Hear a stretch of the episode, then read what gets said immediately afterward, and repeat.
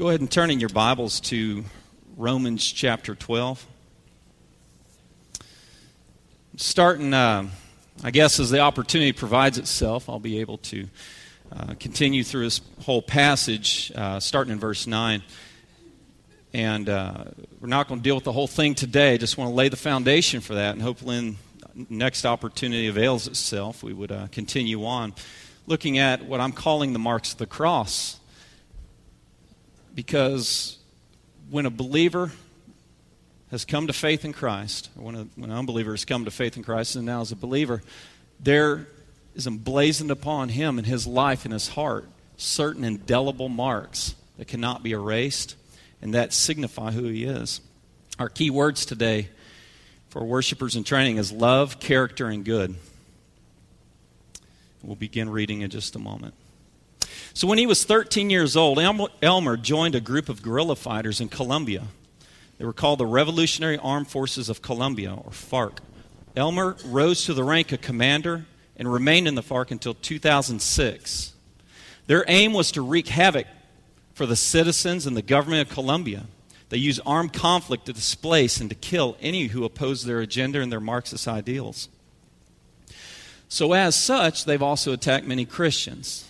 Elmer did not like Christians. He thought they were weak and powerless because they didn't like to fight like the guerrilla fighters that he was associating himself with. In places where the church was present, the people were resistant to joining the group and carrying out their agenda. So he, along with many of his fellow guerrilla fighters, would persecute them. And they wouldn't allow them to come together in their churches. They burned their churches. They disrupted their daily lives, and they murdered many, many pastors. One day, Elmer was preparing to shoot some Christians, one by one, and he was going to throw them to the river. But when, they, when the Christians saw Elmer and his guerrilla friends, they began to sing. Then Elmer's hand froze when he pulled, tried to pull the gun out of its holster. On many occasions, Christians that Elmer persecuted shared the gospel with him. Little by little, he began to hate Christians less and less. He began to become more interested in the things that they were that made them act as they did. Well, he had enemies among the government, and he also had enemies in his own group, amongst the own guerrilla fighters. And he was scared. He lived his life in fear, and he was very tired of his life. Remembering what Christians had shared with him in the past, he surrendered his life to Jesus. He repented of his sins, and a deep transformation occurred. He began to love. His family recognized it, his colleagues recognized it, his enemies also recognized it. But now he was under a new mandate to love others, and he left the guerrilla fighters forever. Now, Elmer distributes Bibles to the guerrillas that once were his, were his uh, companions, and he runs a Christian radio station from his home. He says, instead of being a messenger of hatred, I'm now a messenger of peace. He still has enemies amongst the guerrillas, but the Lord has promised me that He is faithful and won't allow me to go uh, and won't let me go. He's with me, and I'm safe with the Lord. And I know that there are people in the FARC who can j- turn to the Lord just as I did. I pray for them that they would want to know Christ. So, what happened to Elmer? And how do we explain that dramatic transformation that occurred in his life? Well, I submit to you, it's the same thing that's happened throughout history. All throughout history, the same story has been played out in the life of every true believer, from the disciples to the Apostle Paul to the slave trader John Newton to you and I. Well, not all of us are out there murdering our fellow man in body, at least. And not all of us are out there with the uh, you know, trying to uh, work out things to our own glory in the same manner that Elmer did, or the same way that John Newton did, or the same way that Paul did. But we were still in the same boat. We were still just as depraved, just as torn apart in our soul, and just as lifeless and unwilling and unable to come to Christ. Elmer had a true encounter with the Lord Jesus and his sin was revealed to him. He's been indelibly branded with the marks of the cross. That is to say, when he encountered Christ, he put off the old man and his way of and his way of doing things, and he put on the Lord Jesus. And he acts in a new nature and produces fruit in keeping with it. So join with me in Romans chapter 12. Uh, we're going to read verses 9 through 21, and then we'll focus back on verse 9 as the foundation of what we're going to speak of today. Romans 12, verses 9 through 21 says, Let love be genuine. Abhor what is evil. Hold fast to what is good. Love one another with brotherly affection. Outdo one another in showing honor. Do not be slothful in zeal. Be fervent in spirit and serve the Lord. Rejoice in hope and be patient in tribulation. Be constant in prayer. Contribute to the needs of the saints and seek to show hospitality. Bless those who persecute you. Bless and do not curse them. Rejoice with those who rejoice. Weep with those who weep. Live in harmony with one another. Do not be haughty, but associate with the lowly. Never be wise in your own sight. Repay no one evil for evil, but give thought to do what is honorable in the sight of all.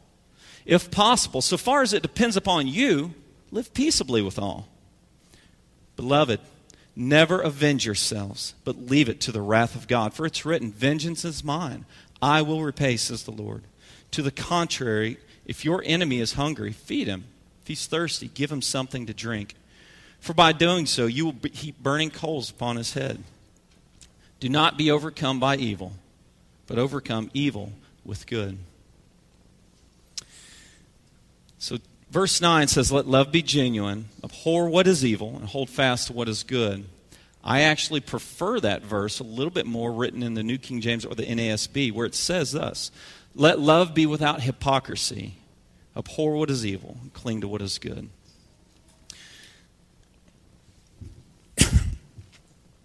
love is the primary distinguishing mark of a true believer. It's, it's the main thing that in all these laundry lists of spiritual attributes and virtues throughout Scripture, we see love usually as one of, as, if not the first in the list, it's usually one of the top. So, love is going to be something that when someone looks out, they're going to say, something's different about that guy because of the way he treats his fellow man. There's something different about him in the way that he shows love to others. Compare that, for instance, with the way that uh, the ancient Greek culture looked at love. In ancient Greece, physical strength and beauty were so highly valued that it's commonly believed that parents were entitled by law to abandon their children, their newborn babies, to die of exposure. They would set them out in the cold to die of exposure. It was particularly in cases of physical deformity. Uh, many times, by law, by Greek law, strangers were allowed to adopt these babies. But even at that case, they were still only bound to be a servant in the household of the master. That's how they would be raised. In Spartan society, they were a very warlike city state in ancient Greece. Um, we've heard many stories about them, but they built their whole identity upon the Spartan soldier. So in Spartan society, they were children in the same manner were left out in the elements in this fashion as a test to see if they were tough enough to survive they lasted through the night on a cold night, they said this child has some inherent strength. The one that died didn't. Those who did make it, they were raised to a rigorous life and a, of a physical regime that, and training that was meant to prepare them for the elite army that that city state was known for. Think about how widows and orphans were treated in ancient society. Why do you think that Scripture talks such a great deal about caring for widows and orphans? Why is it, you know, we always think about when we hear something, uh, something that is, um, you know, repeated in Scripture, say, man, I've heard that before. That's somewhere else. And, well, the reason is they're trying to drive home a point, just as you and I will try to uh, make a point by constantly repeating and repeating. Um, however, Scripture does that regarding widows and orphans. Why? Because they weren't being cared for. They were usually outcasts of society. Uh, we, uh, you know, and so therefore we look and we can see how, particularly, some of the marks of the cross, some of the love that was shown believers was how they cared for these widows and also orphans. And that even actually went all the way up into really into like last century. You know, you think about the book Oliver uh, by Oliver Twist was written by um, Christmas Carol man. Him. That's funny. Ask me my name next, I won't be able to tell you. Um, anyway, he, he wrote that because it was a reactionary. It was a, it, to what he saw going on, the way he saw the orphans treated in the city in London at the time. There weren't orphanages, so to speak, of to go to. So, one of the greatest changes to a believer and one of the greatest marks of the cross is love. That's why it's written first in this passage. That's what distinguished our Elmer, the man we learned about in, in the beginning. That's what distinguished him from his former life. And so, since it's so foundational, that's where we got to start. So, we're, the interesting thing is, in every place, we're going to look at several places in Scripture where it talks about loving one another. It doesn't offer it up as a suggestion if you feel like it. Rather, it's a commandment, it's an imperative. Romans 13 8 says, Owe no one anything except to love each other, for the one who loves another has fulfilled the law. 1 Corinthians 13 13. So now, faith, hope, and love abide, these three, but the greatest of these is love. Galatians 5:22 says, "But the fruit of the spirit is love, joy, peace, patience, kindness, goodness, faithfulness." 1 Thessalonians 3 verse 12 says, "And may the Lord make you increase and abound in love for one another and for all as we do for you." 1 Timothy 1:5, "The aim of our charge is love that issues from a pure heart and a good conscience and a sincere faith." And so it goes on. I mean, there, there's uh, there's the uh, verses of dealing with love and commanding us to love one another are plenty. And I could spend the rest of the time here talking about that and giving them, but you get the point. So, love should so characterize a Christian that the scripture says that the one who does not have love is not a true believer. It's a litmus test. 1 John 3:14 We know that we have passed out of death and into life because we love the brothers. Whoever does not love abides in death. You abide in death. That is your dwelling place. That is where you live. You are not in the faith if you do not express and have love for your fellow man. It's very easy for us to see that, um, you know, we talked about a bit in Sunday school this morning, just about we love ourselves. We worship ourselves. If we're not worshiping the one true Christ, we are worshiping self, period. Um, so we do have love inherently, but it's for me. And that's nothing wrong with that. But the Bible clearly teaches us over and over again that the imperative is to look outside of ourself, to step outside of the bounds of comfort, and to have true and honoring love for others. So, how did the early church express love? Well, it was so distinguishing in that society, as we kind of alluded to, that, uh, that there was some commentary. Tertullian wrote in the Apology in AD 197. It says, quote, But it's mainly the deeds of a love so noble that lead many to put a brand upon us. See, they say, how they love one another for they themselves are animated by mutual hatred. See, they say about us how they are ready to die for one another, for they would for they themselves would sooner kill. Justin Martyr wrote around 8150. He says, quote, We formerly delighted in fornication, but now embrace chastity alone. We who formerly used magical arts dedicate ourselves to the good and unbegotten God. We who valued above all things the acquisition of wealth and possessions now bring what we have into a common stock and share with everyone in need.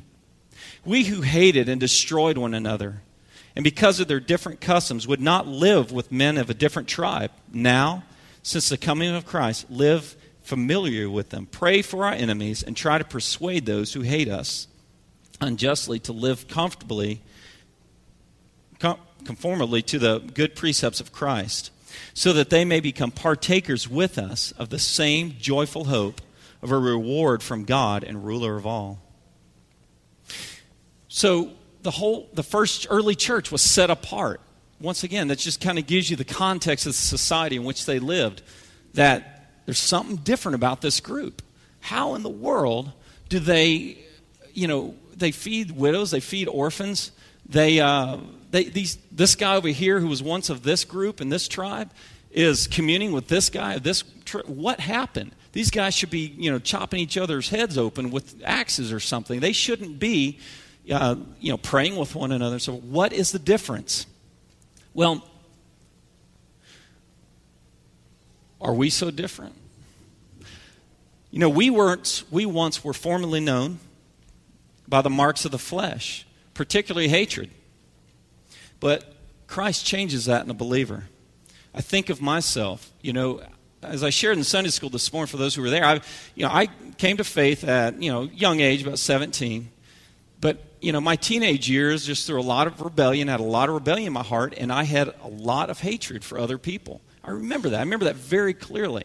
I remember just, if you crossed me, I would just sat, satisfy myself with just giving in to full burning hatred towards a person. Didn't mean I always acted out in that physically, but I knew what went on in my heart. So I can tell you, you know, from experience, that after Christ came in and convicted me of that and showed me my sin, I, you know, I repented of that, and He replaced it with a deep and abiding love for my fellow man.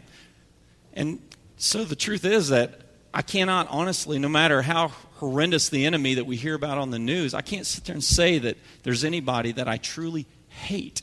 Why? Because Christ has taken out that heart of hatred that so characterized me and put in a heart of love.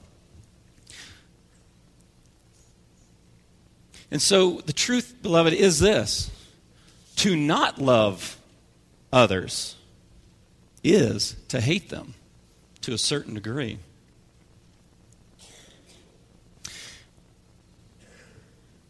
Also, we find out that what we pass off for love usually isn't love at all. Usually it's a cheap imitation. As we kind of already alluded to, all of our acts of love were, are usually self focused. They usually have us at the, at the end. We're the ones with the, uh, that have the, we're, we're the shining star in our own hearts, if you will. So, but even as believers, we can still act very selfishly in our acts of love to one another.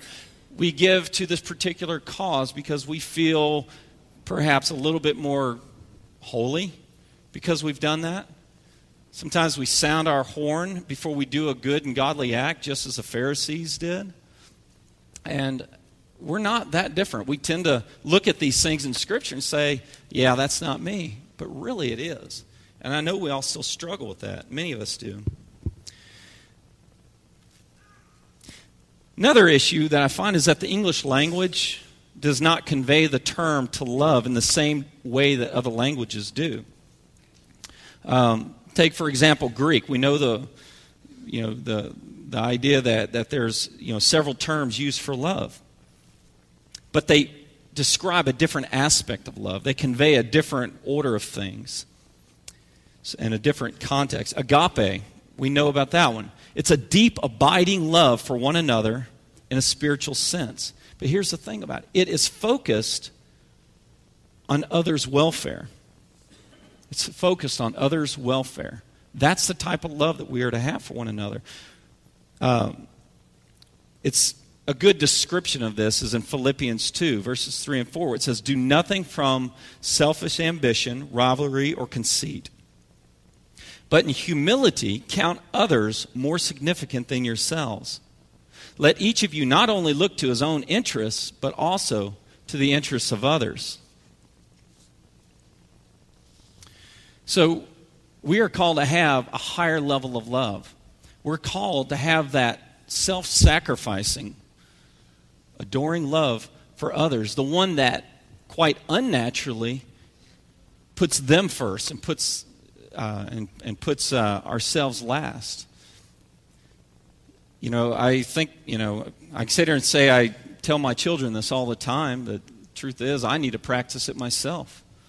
That we constantly need to put the other's needs above us because all we ever hear is, well, he did that or she did this or whatever the case may be. But are we, you know, usually we go down the path of, well, are you willing to be wronged?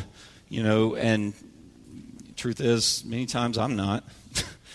but that's something we can all learn from. So having that agape love. We also have the term eros. Eros is a sensual love. It's more physical in nature, though it doesn't have to be. Uh, it can be from hugs to anything further from that, but it's more of a more of a physical type love. Philia is brotherly love that is more general in nature.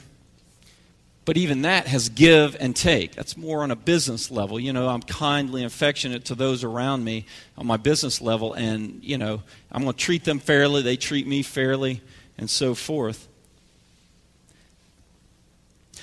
You know, love is also cheapened today by saying in the English language, once again, oh, I just love this. I love that. Man, I love chocolate ice cream, especially if it's Blue Bell. Um, that is the best. You know, I love this stuff. It's awesome. But you know what? That's not a good description of the word love.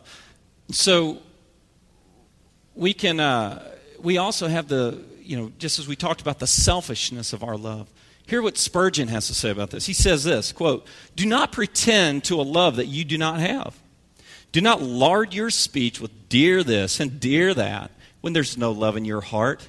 And even if your heart be full of love, show it without spreading molasses over your talk as some do. Let love be without dissimulation, as hypocrisy." So, you know, when we sit here and we say, you know, let us be real with one another. You know, I don't want to sit here and go up and just, you know, paint sunshine all over somebody when I know that I'm hiding something in my heart that I have against them. I don't want to just sit here and in my heart or amongst my friends when they're not around, sit here and kind of gossip and talk about, I can't believe they did this, can't believe Adam did this to me. And they, uh, but then when I see Adam, I'm like, hey, bro, what's up, man? How's you walk? You walking well? You know, I don't want to be like that. That's fake.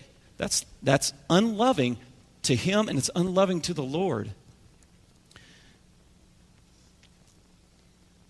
So, talking about our uh, selfishness, true love does not seek its own well being. Uh, 1 Corinthians 13 says, Love is patient and kind, does not envy or boast, is not arrogant or rude, does not insist upon its own way. It's not irritable or resentful, does not rejoice at wrongdoing, but rejoices with the truth. It bears all things, believes all things, hopes all things, and endures all things. Love never ends. So it's not seeking its own way. It's not always reaching out to do something in order to re- get something in return. It suffers in the face of the wrong, something I just kind of alluded to. Romans 12 19, further on in this same passage, says, Beloved, do not avenge yourselves, but leave it to the wrath of God, for it is written, Vengeance is mine, I will repay, says the Lord. Love is shown in helping those who cannot pay back. Think about the poor. Love is not a tit for tat. You do this for me, I do it for you. It's giving without getting in return. We should not seek to feed our own egos by helping the poor. Our motives should be pure. That's what we're called to. And so often we want to satiate our fleshly desires and say, Look what I did, self. You were mighty good today. You gave to that guy on the corner, you gave this guy an apple, you know, you bought this guy lunch. But why, why did you do it? Did you do it for the glory of God? Did you go do it for the furtherance of the gospel? What if that person turns around and goes and you know you give him some money and he goes and does something you don't approve of with it you know? Truth is that be on him. You just make sure your motives are pure. Make sure that the love that you express to them in wisdom should be uh, is is holy and righteous and good.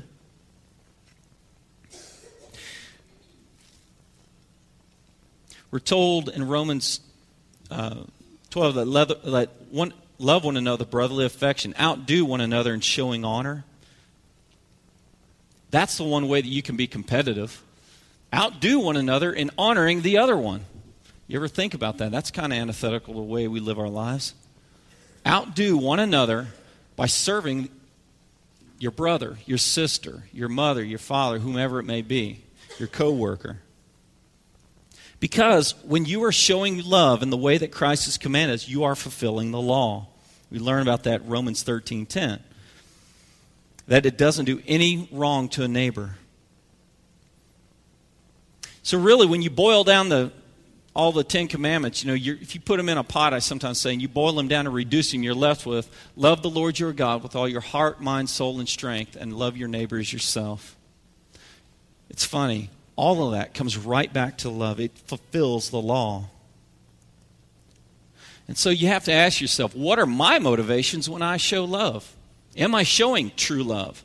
or the things that I pass off of it. What are my motivations? Am I reaching? If I'm doing something to get something in return, am I doing something to uh, to uh, so that I might be glorified, or are my motives like the motives of Christ, who is our perfect example of humility and love? It says that God is love. You know, we in, in Philippians two verse eight says, "And being found in human form." he, Jesus, humbled himself to become obedient to the point of death, even the death of the cross. He took he was the ultimate example of humility, and ultimately everything we're talking about boils down to humility, taking a very low view of self and a very high view of others. Christ did that in the incarnation when he stepped out of the glory of eternity in heaven and came down and condescended to men of lower estates, and he came down into the into the human form and ultimately culminated that into the cross. So, as we move on here, just reiterate that all of this is so much of what we're talking about in Christian love is because it is the bedrock foundation that's so foreign to us. We would never be able to understand the rest of the, the passage that we read this morning through verse 21. We wouldn't be able to understand it if we didn't get the love aspect first because there's a great deal wrapped up into that. So, Christ is the fountain source of love. He is the one that we should go to to get this thing that is so foreign to us that we can't find within ourselves. Christ is the fountain source of love. That's where Elmer went, a guy we read about in the beginning. That's where Peter went, and Paul, and Newton, and every other believer that has come to Christ you all have to go to Christ. You have to go to Him to have Him reveal what true love is, and then to change your heart, and then to uh, allow you to, instead of abiding in death, to abide in life and abide in love. So that you would be empowered to do such things as we're talking about. So if your motives do seek their own, they are not loving motives at all. They're self focused and they're hypocritical. Webster's dictionary defines hypocrisy as not genuine, a feigning to be what one is not, a concealment of one's real character or motives, a deceitful show of good character in morals or religion.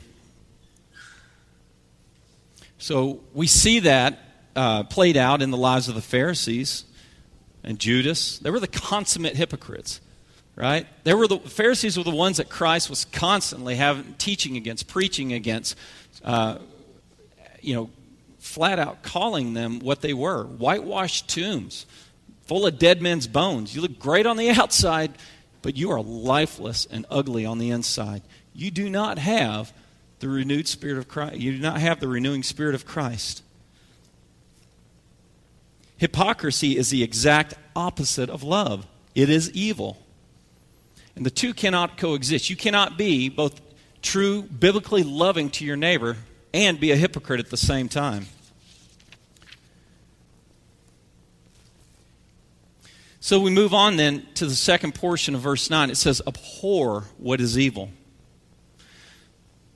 And I love that word abhor because it conjures up to me an absolute horrid hatred of something. And that is the way that we are to look at evil. We're supposed to detest it. We have to hate it. You say, wow, okay, well, I'm not supposed to be hateful about anything. You know, I'm a Christian, right?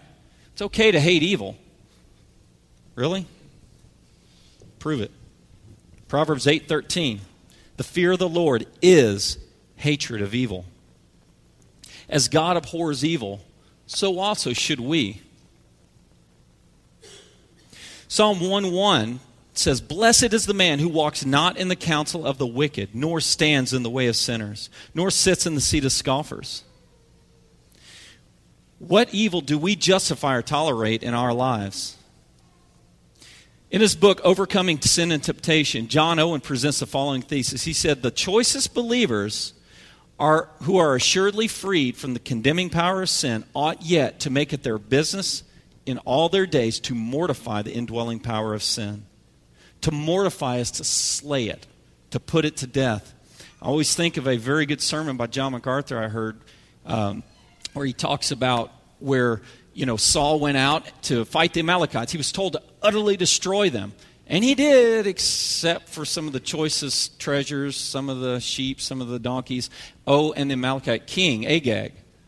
So when Samuel shows up, he says, Saul's very proud and puffed up. He says, Look, I've done all that the Lord has commanded. And he says, Of course, well, what is this bleating of sheep that I hear then?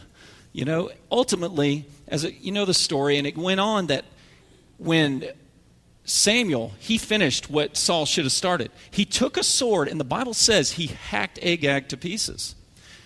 And I love how MacArthur talks about it. He says that is the way we should treat indwelling sin in our life. We should not tolerate the slightest portion of it.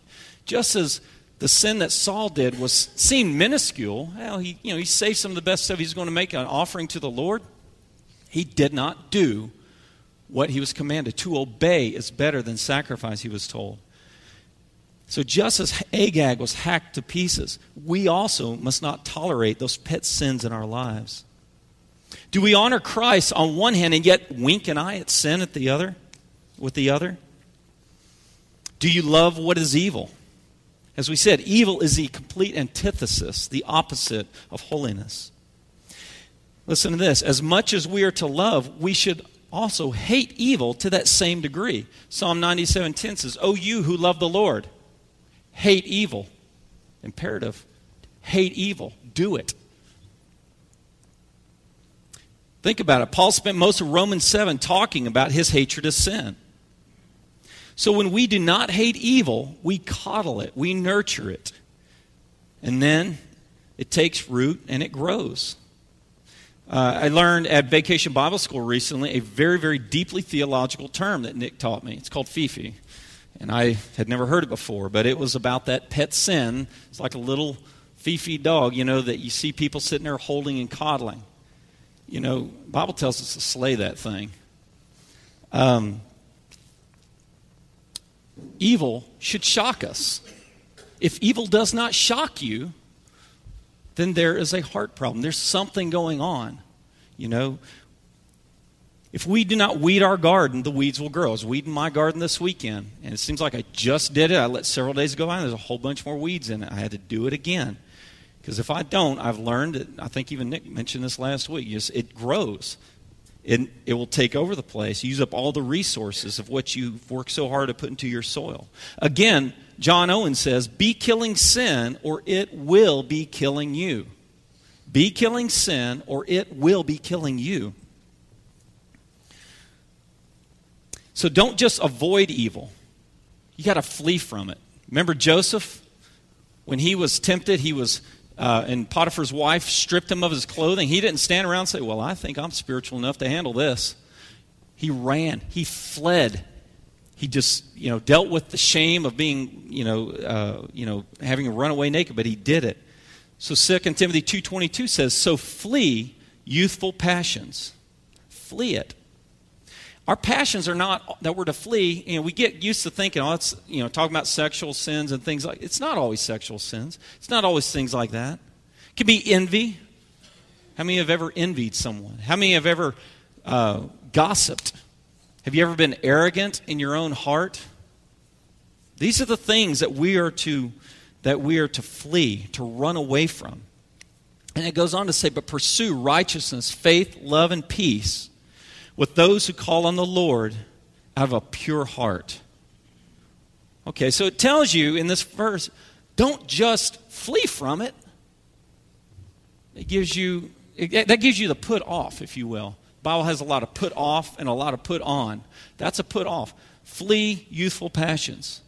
But put this on. Pursue righteousness, faith, love, and peace with those who call on the Lord of a pure heart. These are the things you're to pursue. Where are you going to find them? Well, you're going to find them in the company, in good company, in, in the body of believers, in the church. Okay?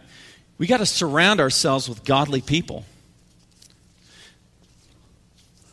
Because if we don't, we're going to be dragged down. It's going to be like an albatross around our neck. Any kind of indwelling sin. It's just going to be like trying to swim and keep a, you know, a boat anchor tied to us. It's going to overcome you once and uh, finally. So we are to we are to love one another in the way that we talk about. We are to abhor and hate evil, hate those things, not tolerate the sin, uh, you know, small sins in our life. Be holy in all our conduct, and we are to cling to what is good hold fast to what is good. The word cling comes from a Greek word that means to bind or to glue. I think actually even in terms of Velcro. You know, if you get you know Velcro, you you touch it to itself and it sticks and it's you know it takes a definite force to peel it away. We're to bind ourselves, to attach ourselves well to the things that are good. So, as we said, as much as we hate evil, we should cling to good things to that same degree. So, if we have this entirely hurricane sized hatred of evil, we should have an entirely hurricane sized love of what is good and to cling to that and to hold fast to it, to glue ourselves to it.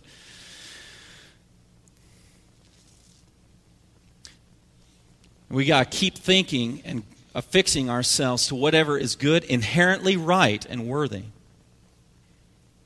So you say, well, where's that? Okay, well, Philippians 4 8, you know it. Finally, brothers, whatever is true, whatever is honorable, whatever is just, pure, lovely, commendable. If there's any excellence, if there's anything worthy of praise, think about those things.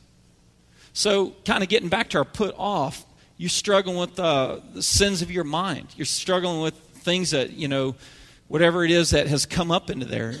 Turn from that. Well, okay, I'm not going to think about those things. Okay, what am I going to do? Well, you can memorize Philippians 4 8. You can think about it. You're putting on holiness, you're putting on godliness. 1 Thessalonians 5 21 and 20 says, But test everything, hold fast to what is good. Then it says, Abstain from every form of evil. Abstain from it. Get away from it. It's, if it's even if it's evil in its nature, don't flirt around with it. Don't kick around the edges and kind of step in and then step out and think, I can toe the line and walk the line. You're going to fall over. You're going to get wrapped up because, you know, it's funny because sin doesn't just, and evil doesn't just, uh, you know, kind of sit there passively while you're doing that. It's got tentacles. It's going to reach up, it's going to lash around you, and it's going to pull you in.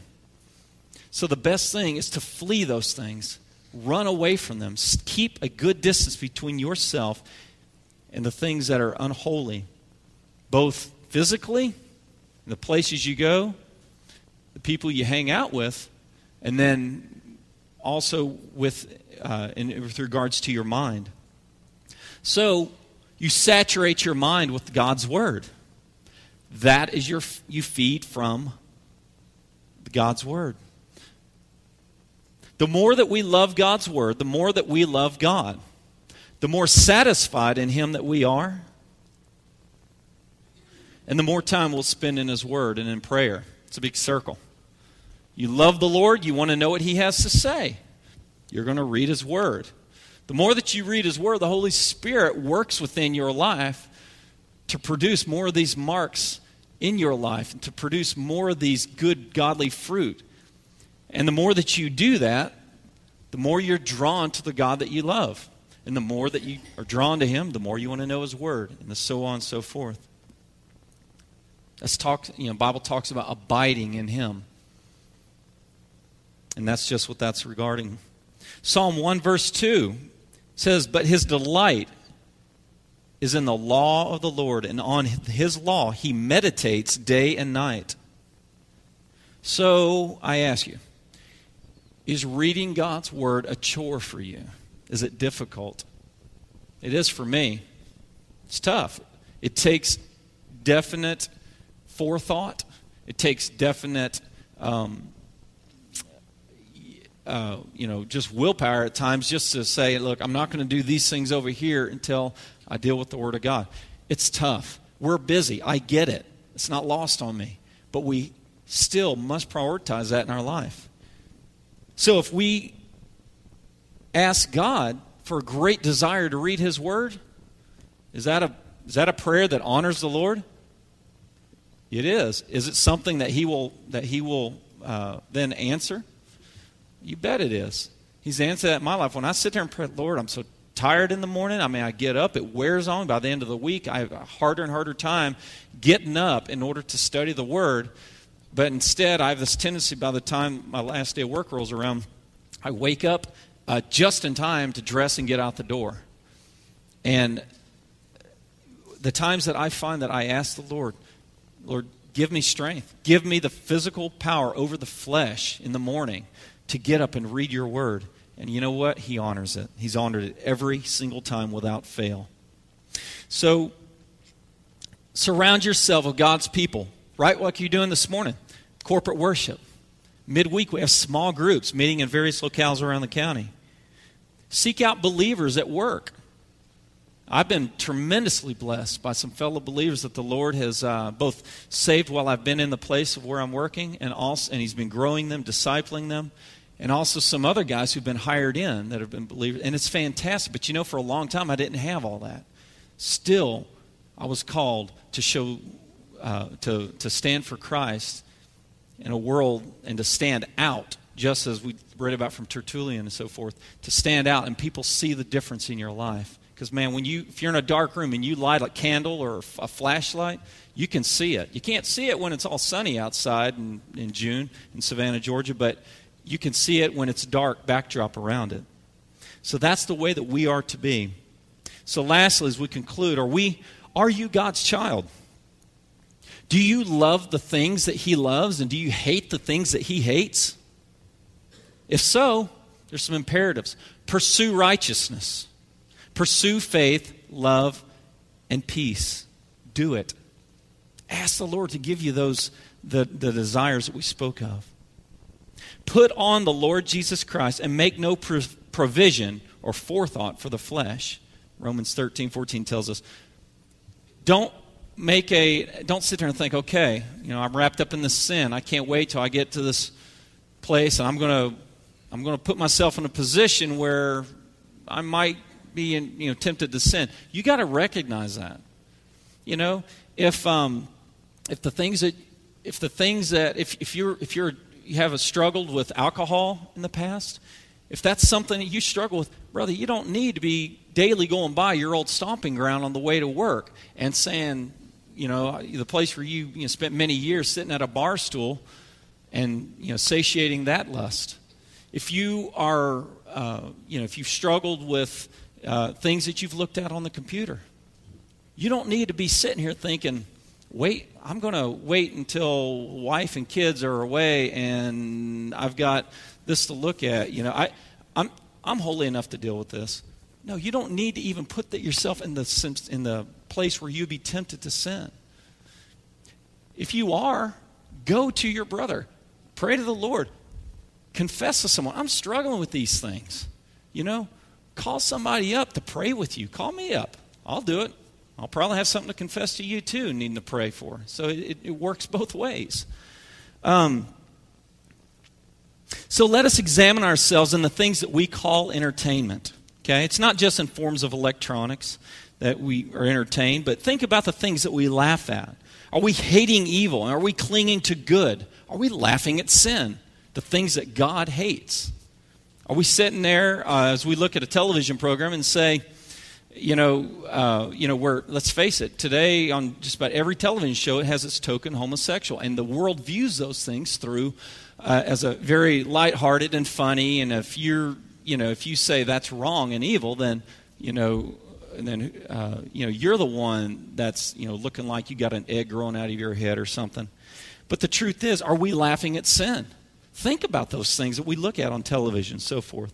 Are we seeking to look like Christ spiritually and physically?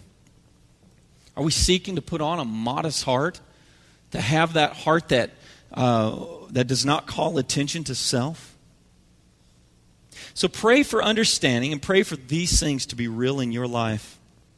And I promise you, God will show you and will empower you to walk in holiness. Let's pray.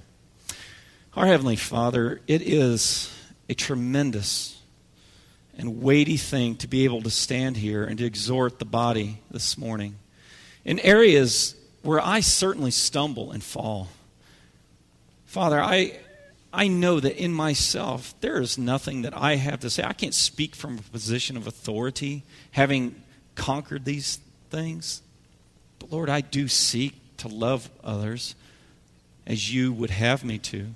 I do want to seek to follow the example of Christ and how he loved all mankind in order to give himself.